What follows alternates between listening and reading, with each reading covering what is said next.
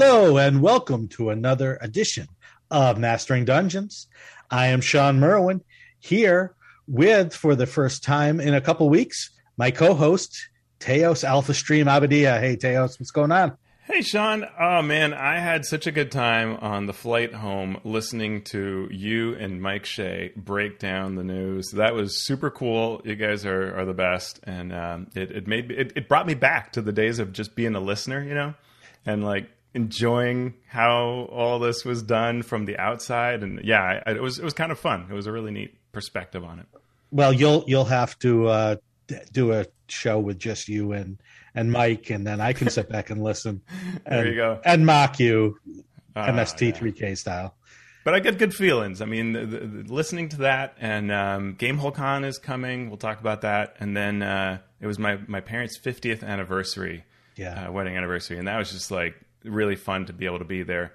Uh, and, and see that and, and, reflect on on all of that relationships and love and all that it was good times and and uh, soaked up the fine Italian atmosphere? I did. Uh, you know, the COVID whole thing makes it very difficult to do that. Uh, I was just constantly like, I can't believe that person's not wearing a mask and that kind of thing. But, mm-hmm. um, but in and around that, working with their whole green pass they have for like eating at places and stuff like that, we had wonderful food.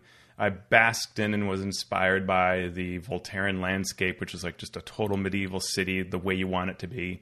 I could imagine like in the Dungeon Master's Guide from AD&D where they have, you know, uh, what's his name, uh, the, the, wizard that rides by on the oh, Emirikol. Emirikol, yeah, and and and I was totally like imagining, you know, he could go down this street, and I'd turn another street. He could be running down this street. And it, just, it was great. So there was a lot of kind of neat ideas that were in my mind about things to write and do. So cool. I hope you come came back refreshed and, and ready yeah. to to spe- spend some long days and nights at Gamehole Con.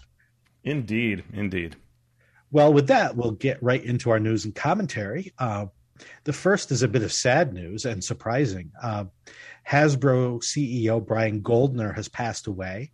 Uh, he's been the CEO for a few years, and he's overseen sort of this growth of of Wizards of the Coast uh, and he took a medical leave and then two days later passed away uh, from from cancer. Uh, I we assume, and so you know it's it's sad news. I've watched him now, you know, as he as he's started to discuss D and D and Magic and stuff in press conferences yeah. and and on different shows. So, um, you know, we condolences obviously to him and his family, and then we will keep an eye on on Hasbro.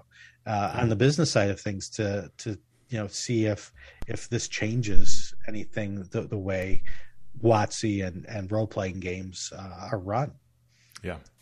So uh, and seemed that, well from all the the notices seemed well liked and uh, in a stable hand, right? And that's that's always interesting when that changes to see how yeah. that goes. Chris Cox, the the president of Wizards of the Coast, you know, had some remarkable things to say about him and you know what a great person he was and just kind person so um you know we, we hope that uh the company and his family uh can carry on and you know to stay on the business side of things there was an article on, in icv2 that talked about wizards of the coast being almost a billion dollar business uh, and so they shared some numbers because Hasbro is now sharing numbers from Wizards of the Coast, whereas they never did in the past. Um, Wizards of the Coast had $816 million in sales in 2020, uh, including Magic and D&D, with Magic revenue up 23% and D&D revenue up 33% for the year. It, it, feels like a broken record. Like we just keep right. saying this, and these percents just add. And yeah. Shawn, I don't understand economics. Are we at hundred yet? yes. How can we be over hundred? Uh, well, because they're selling a lot of a lot of books and stuff, yeah. and so you know that's a record year for both. Um, and then sales for the combined WotC and digital digital gaming, because those two are put together were up as a whole 19% from 761 million in 2019 to 906 million in 2020. So WotC and digital gaming almost a billion dollars in 2020 of wow. revenue. And, yeah. you know, being, if you are in any way tied in the business, you say, okay, great revenue. Revenue is great, but what are your expenses? Right. Because, you know, you tell me you made a million dollars, that's great. If you spent two million to make it, I'm not impressed. Right. So the, the number that they gave was their operating profit for Wizards of the Coast and digital gaming was four hundred and twenty point four million dollars. Mm-hmm. Not bad. That's that. I mean, that's nuts. It's a really. better year than I had, Shawn. Yes, yes, it's a better year than 420 million of us had, uh, yeah. and and uh, and so wh- while that's astounding and great news, the warning bells go off in my mind. Yeah, because you know what's coming, right? You you yeah. the see the you know the the high level executives say, "Wow, we can make 420 million. So if we spend more, then we're going to make more, right? Right. So let's about, just. I'd like to see 500 million for next year, Sue and uh, Bob. Right. If you could make sure that that revenue, you know, triples, yeah. that'd be great. Exactly, exactly. So, uh, trying to top something that is amazing and remarkable uh, and unexpected sometimes leads down dark paths. Yeah. So, so, we'll see. I mean, you know, but we've hit so many times when I thought D and D was going to lose its soul, and by that yeah. I mean not make the products that we're used to, right? Because mm-hmm. those only have made but so much money in the past, right. and yet we still got awesome games the True. way we'd want it. And there are a lot of people at Wizards that want that, right? And, and, and at WotC that want, they still want to see the same games we've always been in love with. And I think as long as that continues, we can weather the other stuff, right? There always exactly. there always be these little shenanigans and the whatevers, but if the game still feels like the game, we're going to be okay. Yep, and that's that's where I land as well. Um, and we what we don't know, or at least what I didn't see, was you know in what segments of Dungeons and Dragons w- was revenue up? Was it up because they're licensing its name all over the place, and sales are actually you know good, but not. But it's the t-shirts and the mugs. Exactly. So, right. Uh, yeah. You know, so we'll just for our listeners, we'll keep an eye on things and and let you know more news as it comes in. And, and I think uh, that's both good and bad. You know, just to add here quickly, Shawn, that that uh, mm-hmm. like on this digital side, right? These whole video game things have the chance of overshadowing tremendously financially what's actually going on from the side that we might care about as fans of mm-hmm. the tabletop paper game. Right. But that's also good because it just means that if, if someone in management comes up with some bizarre, you know, please triple revenue, uh, well, then they could make three times as many video games. True.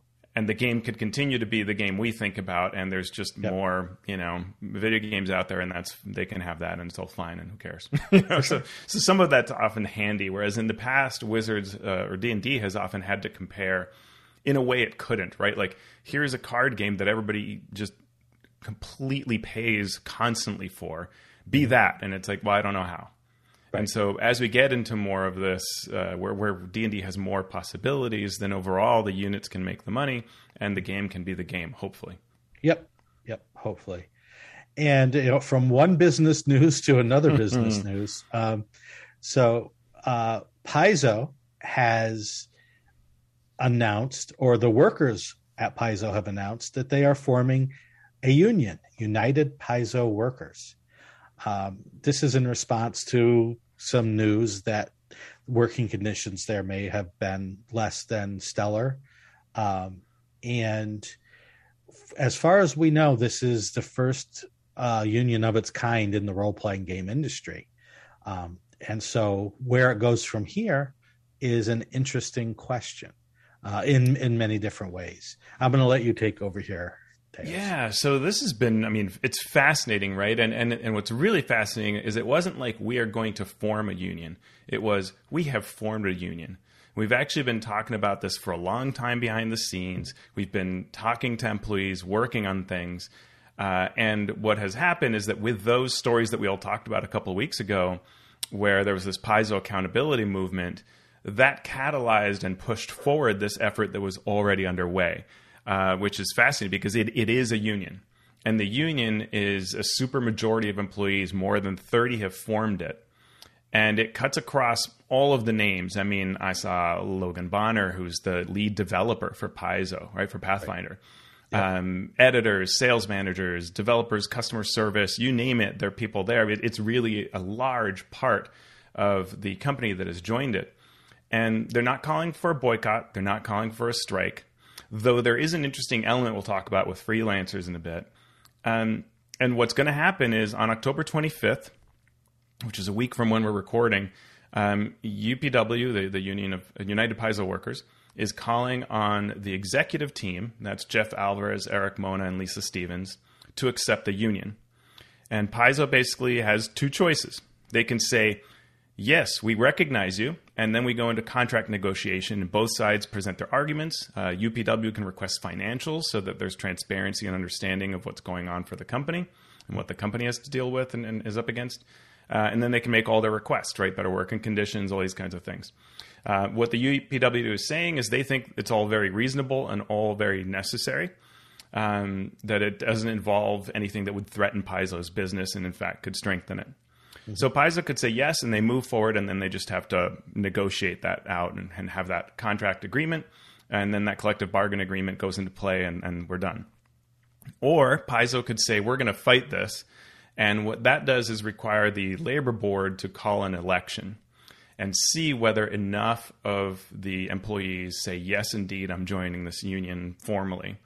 Um, because they already have a supermajority of signed support among eligible employees, Paizo either has to hope that that's somehow vastly wrong, which it isn't, or they have to work to change the numbers, uh, convince em- employees to move to the other side, uh, hire or fire people, which has a lot of legal issues attached to it and can play very poorly, and now that they've got so much scrutiny online. Mm-hmm. Um, so it, it's kind of limited. So it'll be very interesting to see what what Paizo does just a week from now. Um, and the last bit of this is that apparently behind the scenes had already been going on something with freelancers. Uh, and, and, in a thread on Twitter, uh, they shared that Paizo's model is built on freelancers, using them for the vast majority of words that are written there are about 35 people working on products at Paizo, and then more than 40 freelancers, uh, and, and, and about 40 of those decided to freeze work uh, about a month ago hmm. and refused to do work, even if they were halfway through prod, product uh, projects, uh, demanding specific actions. And this was unrelated to the union formation. Mm-hmm. But when the union formation moved forward because of those allegations that came out a couple weeks ago, then they joined forces and said to management, "We will go back to work if you." Uh, recognize the UPW. So it's additional pressure to say those freelancers who were striking independently on their own over here, they'll come back to work if you say yes to this. So that is further pressure on it. So this is going to be really interesting to see how it plays out. And of course, yeah. whichever way it goes, the rest of the industry is watching and learning and, and adapting. Yeah. And yeah. yeah, I mean, there there are so many issues that could come up not just with Paizo but with all of the companies that uh, yeah. make role playing games and, and have similar employees. Well, so, and I think we've we've been wanting this, right? I mean, we've said mm-hmm. this on the show for a long time. Like it is time for companies to step up and and and, and pay more. And if you feel like you can't make it work, you've got to think about your industry different because differently because there are companies that are getting it done. There's mm-hmm. almost no excuse for you to not get it done. So you need right. to find a way to do it. Yeah.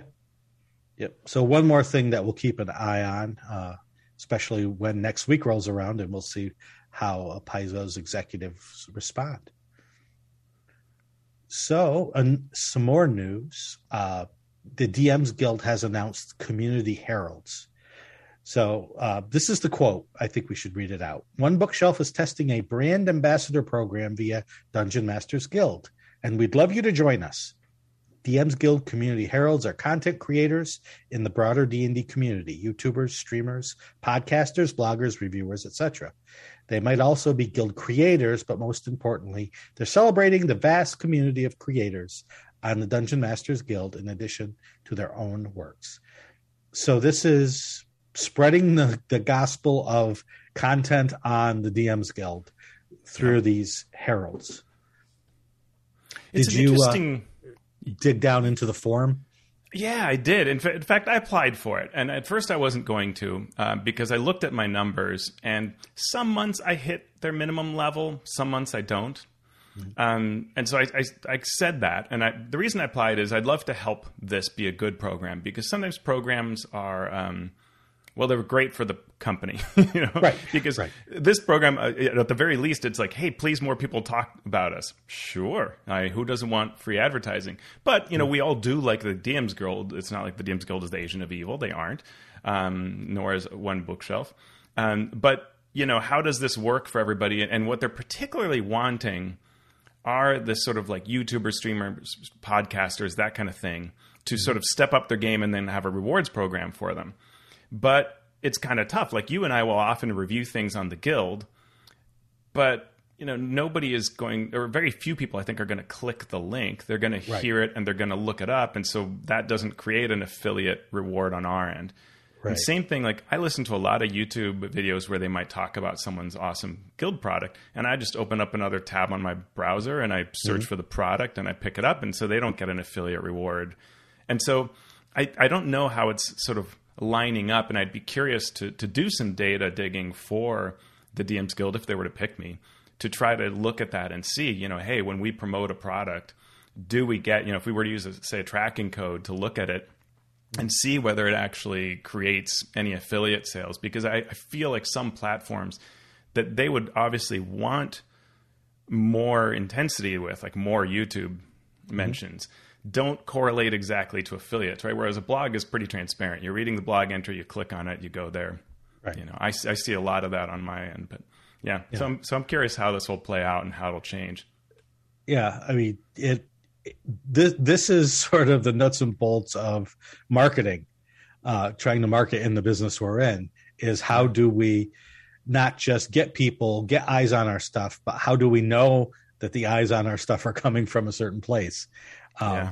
And there's no foolproof way, as Teo says, to do that. Uh, so while it's a cool program, and if it is able to set the breadcrumbs correctly to lead from the mention to the sale, then great. Uh, otherwise, it's just sort of free advertising. Uh, yeah. So, uh, interesting program. As as we get more sophisticated with our marketing tools in the RPG space, um, we may see even more programs like this or um, sort of not mutated, but but uh, yeah. an evolving, yeah, evolving, uh, evolving uh, way to look at this. Uh, we mentioned Gamehole Con. We will be there by the time you hear this show we will be at Gamehole Con, probably recording the next one because yeah. Teos and I are uh, recording a live Mastering Dungeons panel on Thursday at 1 p.m. So if you're at the show and you want to be, you know, in the in the audience and shout out horrible things to us, we'd love to hear it. Uh, Thursday I mean, at 1 p.m. I'm just saying, Shawn, it could be good things. It could be. It could, could be. be. It, yeah, why not? Uh, so what what else are what else are you doing there, Teos? Well, I mean, you and I are doing the fine art of the micro dungeon. Uh, mm-hmm. That panel that should be really cool. I'm looking yeah. forward to that. Um, I am running the Adventure of the Clockwork Tower on Thursday and Friday. Oh, and I should say that panel is Saturday 3 p.m. Yeah, so it's Thursday 1 p.m. is our Mastering Dungeons live recording mm-hmm. and panel. These are all central central time. Uh, Saturday at 3 p.m. we're doing our fine art of the micro dungeon. Mm-hmm. I'm running uh, full tables of the adventure my son and I wrote, The Clockwork Tower, on Thursday and Friday. And then you and Greg Marks are talking about horror games on Sunday. Sunday morning, yep, we're doing uh, how, you know, how to run horror, and I'm also doing two workshops uh, on. I'm going to go with Thursday and Saturday uh, where people have submitted some work, and we're going to go over it uh, as a group and just to, to talk about game design uh, using people's real work as as the the canvas that we're going to paint on. Awesome, uh, and then yeah, yeah, we're going to do uh, some live live uh, stream games, not not as DMs or GMs, but as players. I'm doing one on Oh, you're you're you're doing it too. Uh, 10 a.m. Central on Friday. Yeah, that's right.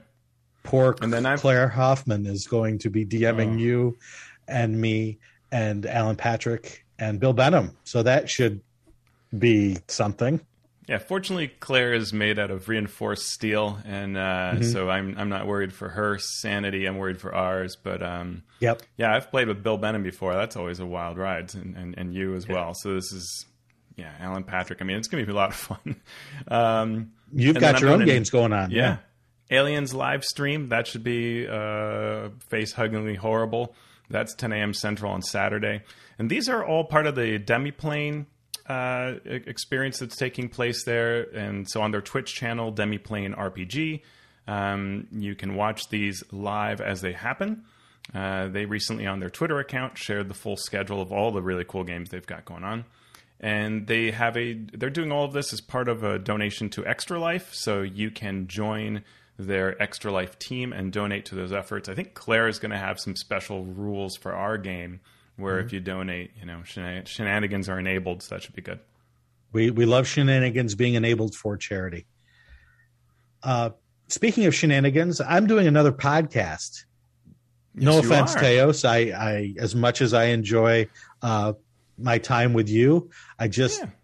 You know the internet No, couldn't get enough of me apparently. no don't worry shawn i, I got another podcast too it's um uh, Teos talks it's really good Yeah.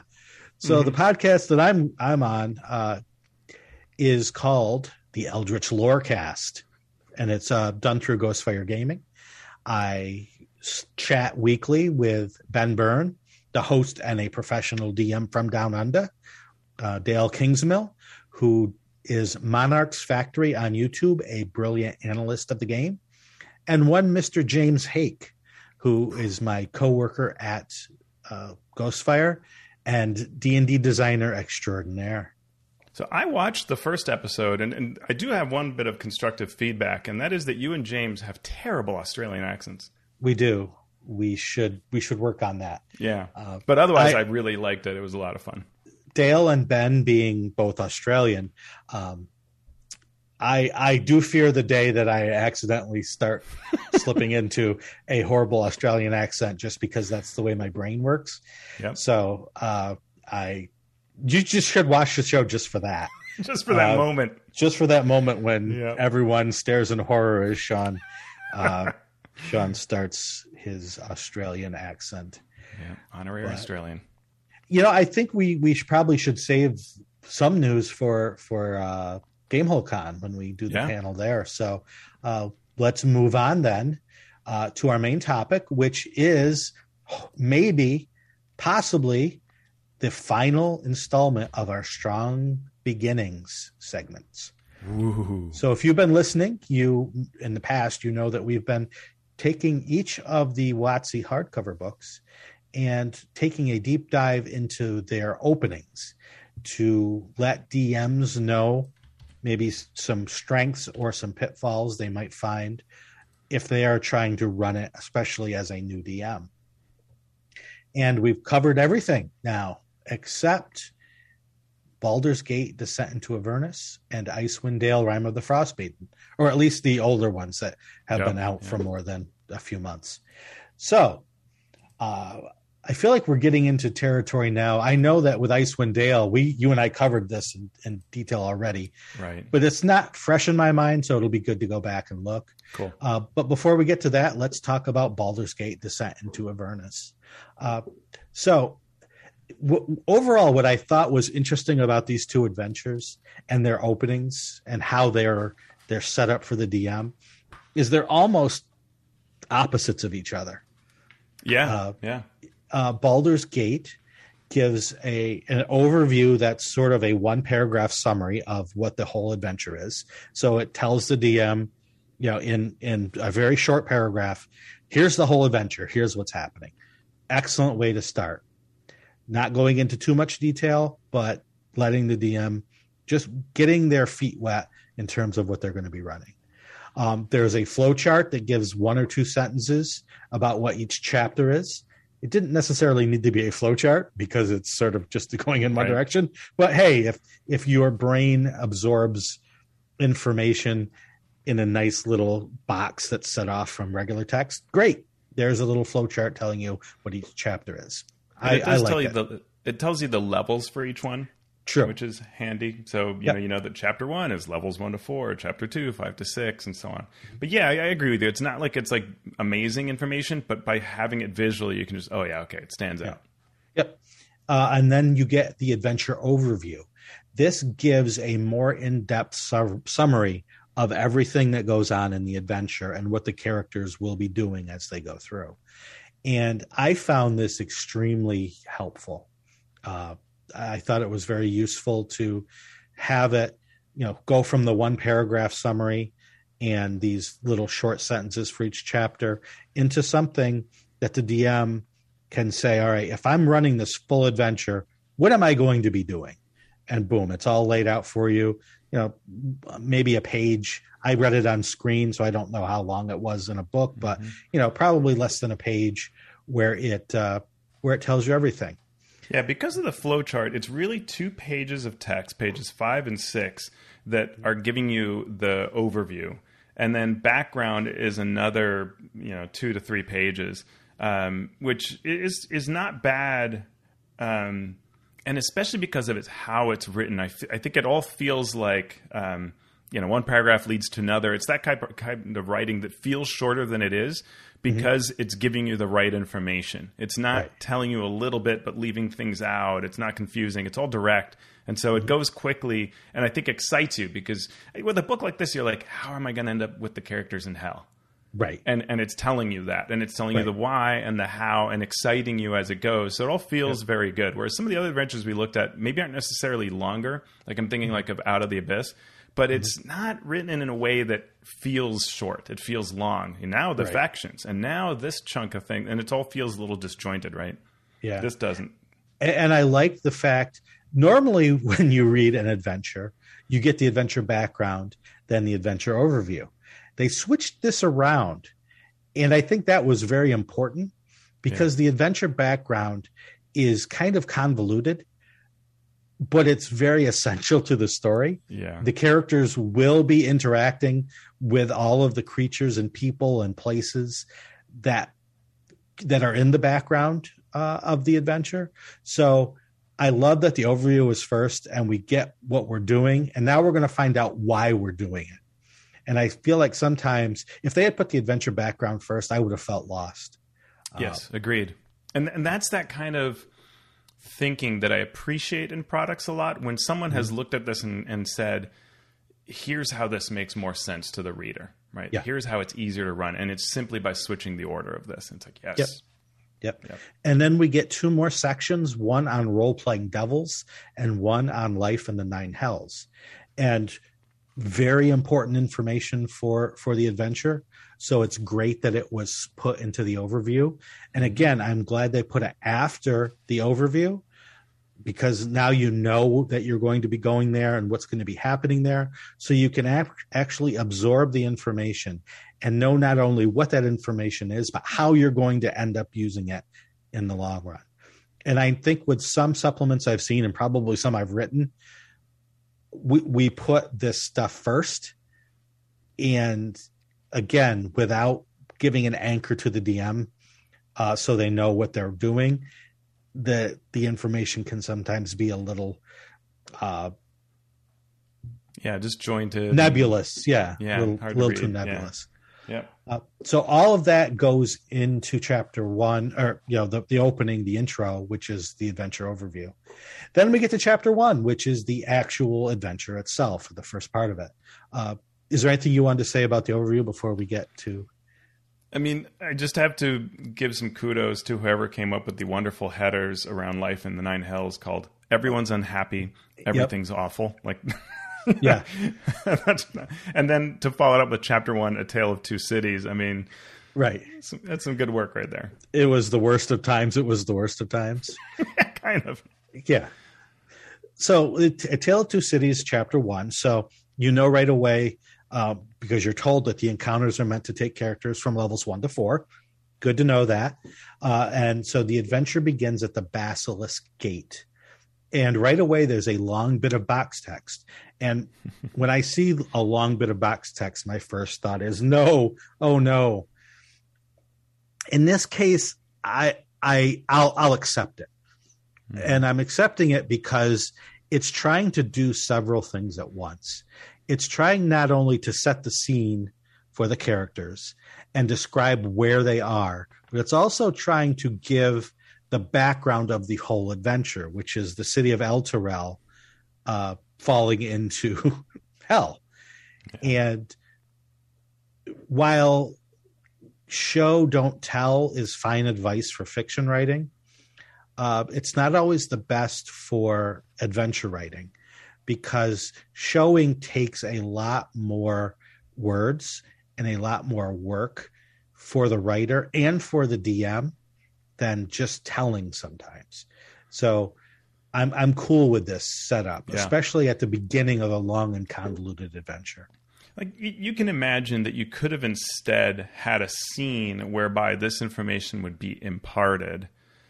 But, you know, sometimes you just need to collapse some space together and mm-hmm. having it in one long read piece I, am okay with that. I don't have a problem yeah. when it's doing that function that we're talking about here. Mm-hmm. You know, it's not just describing a room for whatever's that's overly complicated. Right. It's telling you important facts you should know and, and hopefully exciting you.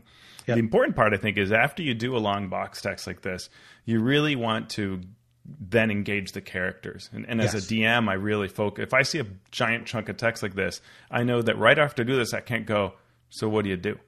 Like, mm-hmm. That's not going to play well. You've got to say, and now engage you, right? Like, right Right. You got to get because, going. Right. Because the that's absolutely absolutely true. Uh, the players are going to be digesting all of this, and they they need a prompt at that point um, because there's way too much going on, and their prompt is pretty pretty well uh, hammered on here.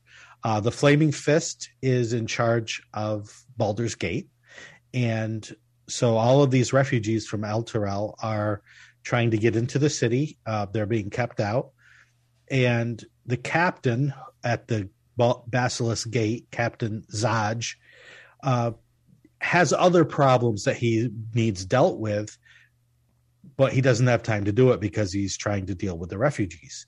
So he finds the characters and sort of drafts them to investigate the Dead Three, the uh, these it's three dead gods. Yeah, it's funny how they they do this. They're sort of like um, you know, you you know via this box text you're supposed to go talk to this guy. If you don't, he comes and gets you or sends people to fetch you, and that sort of continues throughout this. Where if, if you go off script, you know, soldiers of the Flaming Fist will show up and yeah. bring you here because yeah. you've been conscripted. There's no two ways about it. Right, and and you can call that heavy-handed if you want, I don't mind that. I don't mind that at all because DMs who are comfortable running their own thing, running things their own way, can do whatever they want. DMs who need this this path, and I'm generally one of those DMs who likes to see the path. And so I can follow this path. It's very clear. Uh, it makes sense. We have this other problem. I can't deal with it now you deal with it. I'll pay you to deal with it, but if you decide not to deal with it, you will pay. so let's go. Yeah, where I where I have some comments on on how this is done is that some DMs may read this enormous amount of text. It's possible that a player goes, "Okay, we go see Captain Zaj." Then the DM reads two paragraphs of box text, pauses, and reads three paragraphs of box text. Yeah. And that's a bad start, right? Because now you have many paragraphs of box text, and we've just been in novel time. And what I would have liked to have seen here is a sort of call to the characters to engage them a bit more, to yeah. ask them some questions. Like it's fine to say now go find Captain Zaj, but maybe if there'd been a scene that they encounter and they relate to, right? A soldier is doing a particular thing. How do you get involved or do you not? Now you meet Captain Zaj, and Captain Zaj first starts out by asking you each a question, right? Mm-hmm. And that's a thing you see all the time in over, organized play works much better when you hit them with a, a personal question that sort of serves as a character introduction, sure. right? That's even if it's the simple, you know, tell me of your exploits or something like that, but it just gets people talking and and breaks up that box text. And and it doesn't have this here. Instead, it's got sort of information for the DM, and that can lead you a bit into you know where if you if you're not especially if you're not prepped and you don't want to sure. look at all these paragraphs, you just end up reading three giant chunks of box text, and which is you know so, so. Yep. Very true. Uh, so the the the quest line is pretty clear. Uh, Zaj asks you to first go to the Elfsong Tavern where there's a spy who he knows. The spy has information that he needs. So he tells the characters, get the information from the spy. Uh, and then off you go to the Elfsong Tavern. Um, it gets interesting here because there are some pretty powerful characters in the Elfsong Tavern. And the mm-hmm. Elfsong Tavern is quite a renowned place in D&D lore from the video game. Right. Uh, so, you know, that was put in probably because remember at this point the Baldur's Gate 3 video game uh, was being designed and developed. So, you know, there may have been a thought that, oh, this is something we're going to see again. So we need to hit all of the classic locations of Baldur's Gate, uh, Elfsong Tavern being one of the most popular. Uh, now, when the characters get there, it's there. There's there's things that you can do in the Elfsong Tavern other than just find the spy. Right. Uh, I don't know if a good reason is given to do any of these things. Uh, and I might have liked to see that because it's cool to say who's you know in this room and who's in that room and who's doing what. But if you have no reason to go to these places, it's sort of wasted text. Mm-hmm. Uh, at least in my opinion. So yeah, yeah, yeah, and I like some of the possibilities, like the whole hearing the elf song and thinking through what it means. You know, there's some nice pieces there. There's there there are interesting NPCs and and event and but it but it is it. I think that a lot of DMs who are new would hit this and find it's it's a it's a a lot of text compared to the amount that you are using at any given moment, and the routing isn't super clear. So I would have liked to be, I would have liked this to be event driven. I just think that's such a good default for a hardback adventure. Mm-hmm. Uh, that especially early on in the chapters where it's meant to be easy, you want to give your you want to give your player your your DM solid footing, and mm-hmm. then later you can throw in interesting creative devices. But um, but this is a little sort of too open with you know where you you have all these rooms described, and, and you, you, probably won't need half of them, but you know, here's what in, it's in this room, in and amongst events and things that are happening. And so, if you separated that out and had really events, or just I don't know, don't detail the rooms that don't matter, like right. in any particular way. Don't eat up words on that, and just focus on things that are going to be useful and important. I yeah. think would have made this easier. I, I would even rather just see here are some things you could put in rooms and then give a bulleted list um, because that sort of gets across not only the the content of what could be there, but makes it more likely that a DM will put their own spin on it rather than feeling like they have to stick to the map that's yeah. provided. And sometimes I think a, a, situation like this would actually be better without a map. Uh, mm-hmm. Maybe a map of the commons room, but other than that, just you know, so and so NPC X has rooms upstairs. NPC right. Y has rooms downstairs. You don't need to have a map of it. I don't think. Yeah. I mean, I know we we are playing more on virtual tabletops, but I feel like it, it just it creates a false expectancy of sort of clearing the dungeon, which is not what you do in a tavern, right? Yeah. Yeah. And then if you know, regardless of what else is going on in the tavern, you're there to find the spy, and the spy has a problem of her own as she is being hunted down by some pirates who mm-hmm. she double crossed. And she will not give the information the characters need until she is safe from these pirates. Unfortunately, the pirates are a bandit captain who's CR2, mm-hmm. and then seven bandits who are, are, you know are only CR maybe one eighth, but that's seven of them mm-hmm. and a bandit captain at CR2 is pretty powerful for level a level one party. And I know that I heard a lot of reports of TPKs and some bad bad stuff happening um, at the Elf Saw when they dealt with these pirates. One of the things that could help with that is if there were NPCs there that the characters had a reason to talk to, become friends with, who could then help yes. them during that fight. And I don't yeah. don't think we got we may, it may have been implied, but it wasn't stated mm. outright. Yeah, and and I think that's a thing that as designers we often make the mistake of thinking that well players will improvise yes and no right and and and we also think we make the mistake i think that if we offer some avenues that are like too obvious that that will cheapen the experience and i don't find that's ever the case uh, i think players very easily think that an obvious clue is totally something they came up with Oh yeah, like they quickly internalize it and adopt it and go like, yeah, oh smart, yeah, you know now we're on this, and and then it feels like a lot of fun, which is really what we're after, right? We're not after a bloody fight that they can barely win. We're after sort of making the characters feel awesome about stuff and, and, and having this be fun, especially since it's the first real scene uh, that involves some conflict. Um, so yeah, I, I, agree with you. I would have liked to have here more of a. There's this interesting location how do you make the most of it such that by the time this pirate shows up, you're set up to win? Mm-hmm. Yeah. We, we, used to joke about hitting the players with the clue by 4 mm-hmm. and and you can never hit them hard or strong hard. enough. Yeah. yeah because yeah. it's it is uh, something that a lot of people will not miss. But you're totally right. When they do get it, even though it's obvious to you as the writer or the DM, they feel like they were the cleverest right. Uh, people ever to to come up with it because they are.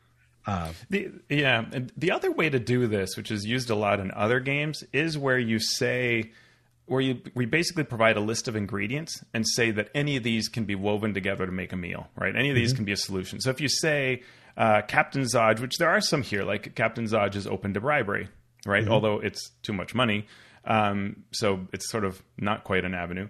Um, right. But there are things like if you say they're open to bribery. They are can easily be led into an ambush. Members of their team can be broken up and taken into different groups and handled separately. Um, people on the ship have lax uh, uh, security, right? If you, mm-hmm. if you give enough of those things, now you have a menu of options, and the players can easily learn tips. And you have to tell the DM this, but the players can learn any of these things and go after it the way they want. You have very open play and sort of a list of capabilities, right? Without mm-hmm. providing extensive information or scenes, you just let the players and DM collaborate on that. That's another way to do it. The I don't like the in between where we're thinking that could all happen. Like this tells us there is a ship, right. tells us there's bribery, but there really aren't paths that enable that that well.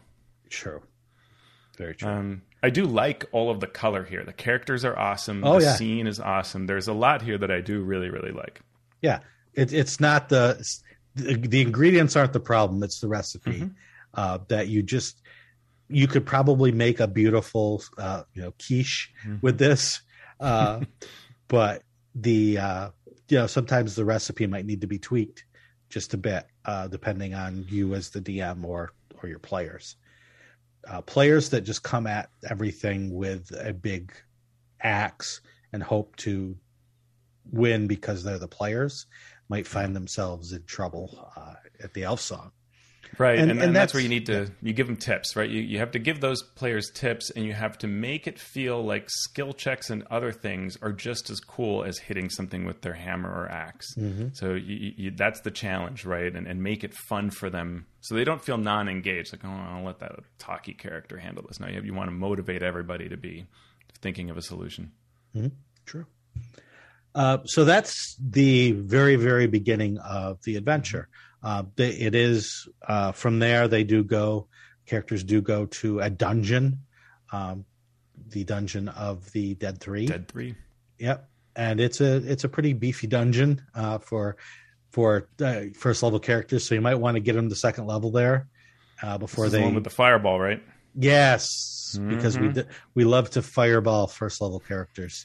Uh, hey, we so, used to do it in third level, yeah, third edition all the time. All the time. So uh, so just you know get them to second level and and be be ready for that. But uh, yeah. if you can get them through the Elfsong Tavern uh, in one piece, you're off to a to a fine start. Uh, next, we should talk about the final adventure that we're going to do in this series, uh, Icewind Dale Rime of the Frost Maiden. Uh, I'm going to turn it over to Teos here to lead you through the the sure. beginning. Yeah, so um, I think that this this does a pretty good job. In it's I think actually this has some parallels to the previous adventure. While it's a different approach, it sort of has the same sort of benefits and, and, and hindrances. Um, in that we get an adventure summary uh, that starts us off, and this at first sort of has a um, I think it attempts to provide a good overview of what's happening. Right. However, it kind of doesn't, in that I wish this adventure summary. Well, this adventure summary is actually like a background right. with two of the story hooks that are going on. It focuses on the Duergar and the Netherese necropolis. Uh, then it goes about the Rime. And the thing is, that's not how this adventure plays out. And so right. while it gives me neat parts of this experience, it isn't doing what Descent into Avernus told me, where it says, hey, we're going to do this, then we're going to mm-hmm. do that, then we're going to do the other. This actually really confuses you. I think right. sets you up wrong as to what the adventure is going to feel like and how it plays out. This is not an adventure summary. yeah. Well, it's trying to be. Maybe it was at one point in development. Yeah. Yeah, it it the adventure summary sort of fails because the adventure itself fails and you know there's no other way to say it and it, it's still a fun adventure yes uh, it, it, can be lots of fun to play but and just in terms of the design it doesn't deliver what it had promised so it's hard to write an adventure summary when your adventure can go in many different directions including directions that you really weren't expecting it to go well, and I think we're, you know, what is the adventure summary? The adventure summary is you're going to have some quests in the 10 towns. Then you're mm-hmm. going to move to locations in Icewind Dale around the 10 towns. Then you're going to deal with the Rime, And then you're going to go to a lost city. Mm-hmm. And that's not what we're told here. We're instead exactly. told about Duergar, about a Netherese city. It's yeah. not in, you know, this is not the summary. These are sort of like, here are various themes that are going on. And yeah. this would have been fine, I think, as information that maybe followed that summary it's sort of the way Avernus did it, right? But right. but it, it's it's it, in fact what it's a summary of as a warning. This adventure is going to surprise you with what it's actually doing throughout right. the, the adventure. Yes, and um, you as the DM are going to be surprised at where you may end up. Yeah. Uh, throughout the adventure. And it similarly goes into running the adventure section, which you think would then be like, again, more like tool based and maybe summary based and, and flowcharty, but instead is you know, it talks about maps and it talks about the Forgotten Realms, and uh, it does give you a little bit of the chapter breakdown in the adventure flow section. Though I don't find that it suitably is is really summing up the main points or, or feeding. It's it's better than what is before it, but it's still rather rough. Um, yeah. The flowchart gives us the the usual thing of of the levels and the chapters. Um, but I, I, think because that first part didn't knock it out of the park, it's it's hard yeah. for it to land well. And what, what yeah, what yeah. I found odd was that you know in this sort of the section after the adventure flow chart where it talks about survival, it talks about avalanches and blizzards and extreme cold and fishing and frigid waters and illumination and overland travel. We get more text about these sort of survival things in Icewind Dale than we do in Hell. yeah. And yeah. you would think it would be the opposite. I understand Icewind Dale is cold, but you know, you would think that Hell would be the dangerous place to be. Yeah. And it's it's Icewind Dale that goes on for, you know, several sections about these things that well, yeah. don't really they can come into play, but after a couple of levels, they really don't. Well, they don't even like. There are individual encounters where these come up, but you didn't need to eat up this space here mm-hmm. for it. Like there is a section where you can do some fishing for knucklehead trout. That's Right. where the fishing for knucklehead trout should be. And if you want to slam all this stuff into an appendix as a reference, cool. But it, here, it takes you out of understanding what's happening Yeah. because it, it suddenly becomes a little rules supplement section. And, you know, if folks go back and listen to where we covered this adventure in great detail, we spent a lot of time on this because these are complicated things like an avalanche. When you try to actually figure out what these rules do, which took us, I think, two tries, it's super confusing. And then you realize, wow, this is kind of a dud. Like for all of this text, it's kind of a dud of a thing. And why did Yeah. you eat up all my time on this? And so, yeah, it, it's this is this gets in the way of what this chapter is trying to do for a, a DM. Yep. I I totally agree. We do get And some then- character background Yeah. stuff, right? Yeah. That's kind of neat. Um, and in fact, one of the neat things is they add, in addition to, to things like before, where you know there's some ideas of if you're a charlatan, here's how it could play out on Icewind Dale. They give you um, character secrets. And those are neat because those are different than anything that's existed before, and it's supposed to be a way to add the kind of horror element. Um, usually, sometimes it's a comedic or things like that, like being a fan of Drizzt Do'Urden, but uh, The horror. kind of funny given that he doesn't show up. But uh, but but uh, but a lot of it is things like you know you I don't, I don't want to spoil them, but but there's some fun things in here that come out in particular encounters, and so that's a nice device. Um, But overall, this chapter, oof. Yeah. And and then we get to chapter one.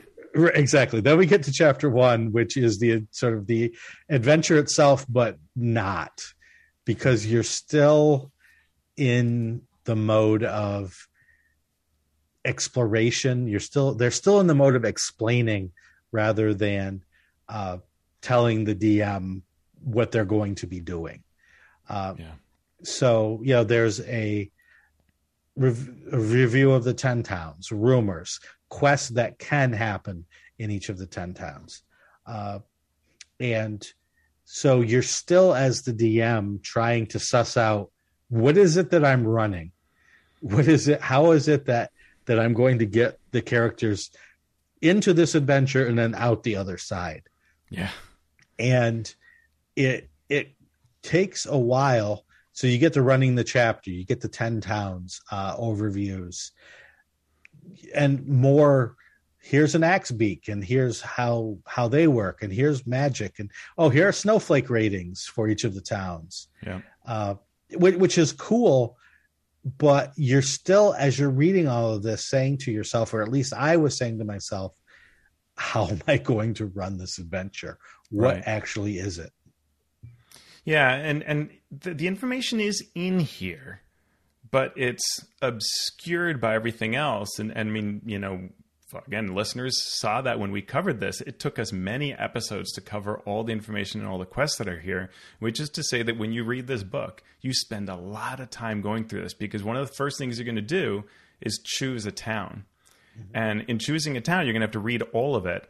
And what you find out is these towns and how they're written up don't necessarily deliver on those themes that we saw in the welcome section, though they could, but there's no roadmap here. Nothing tells us, hey, to run the Duergar theme, choose these three towns, or to run uh, something that focuses on the Rime more closely, run these. Um, it's all just sort of scattered around. Uh, and individual pieces are awesome, right? So if you were a writer on this book, hey, hats off to you because the individual pieces are super cool. The words are great, but it just it's whatever development management took place around it doesn't create an easy path for a DM. It, and in fact, de-emphasizes what this book is about, which is the Rime of the Frost Maiden. It, it, it's like if you watch one of the movies and suddenly somebody says the title and you're like, oh, I forgot that was the title. It's almost like that, you know. Like, Yeah, it's, uh, it's- you, you're, Yeah. you're not wrong. You're not wrong. Um, and finally, at the end of chapter one, they give you two starting quests. And so now it's like, oh, okay. Now this is how I start. yeah. Oh, well, now I need it's to, now I need to go back and read everything I've already read right. to to know what to do with this starting quest. Oh, it can happen in any town. Oh, now I need to pick what town it's going to start in. Uh, think it- this, yeah, an important design question is, you know, is your design fighting itself, right, or is it working together? Mm-hmm. Um, and you've got these two starting quests, Cold Hearted Killer and Nature Spirits, that will take you to several towns. Right. But you also have quests in the towns. Mm-hmm. And because it's sort of sandboxy, which is cool, but what it means because of how you've set this all up is you actually have to read all of this. Yeah. And you've got to choose your starting town, and then you may go to particular towns, whether you, the DM, want to or not, that you could push it, but and that's just that's a lot of work. There's a lot of great writing and detail here, but to read yeah. all of this is a huge amount of prep. And, and, even out of the abyss, you know, where there was just sort of this big area, that was a lot to read for a starting thing when you also have a bunch of NPCs. Here, it's even more. Um, you know, some of these places have entire dungeons you have to read through to know what it all means, or three different quests in them. And and I wish they had just said, here's a here are two paths, either recommended paths, mm-hmm. or have it be a little more linear with hooks that can lead you to other places off of that linear path. So it is your own experience and adventure, and you do have the possibility to see more towns, mm-hmm. but it's it's still easy to run and, and rewarding along a plot, right? Around, yeah. around around the idea that you should be trying to fight the Rime and instead, this is all about forget about the Rime. Every now and then, we're going to tell you about the Rime, and then you'll suddenly right. deal with the Rime when you least expect it. Right. Yeah, and and the the end game in the Netherese city in the glacier. Well, that's not even the first thing that comes to mind because there's the Chardalyn dragon. Yeah. So you know it. There's, yeah, yeah it. It's a really interesting. Uh, it's fascinating. A, a, as the DM, if you put your mind to it, you can use this and the tools within it to run a super fun campaign, no doubt. Yeah. Uh, but be prepared to to do some work. Be prepared to cut things out of cities because they don't necessarily fit what you're going to be doing, or be prepared to move something from one city to another so you can put characters on the trail they need to be on to get through the the plot. Uh, so yeah. Yeah, and if you listen to our old episodes, we did talk about a couple of possible. Uh, we, mm-hmm. we broke down like what are our favorite towns and why to start with, yep. and what are some possible paths that can be neat to sort of hit on those Duergar themes or hit on a harder Rime theme that can lead you through to so that when you get to those later chapters, it feels a bit more like a narrative story. True enough. Uh, well, we are now ending our strong beginnings. Yeah. But you know, we're going to start a new beginning whenever we talk about Witchlight. So I'm excited this, about that. This is true. A new, new strong beginning. but for now, we're going to close. And we're going to close by saying thank you to our listeners and thank you to our patrons who keep the lights on for us.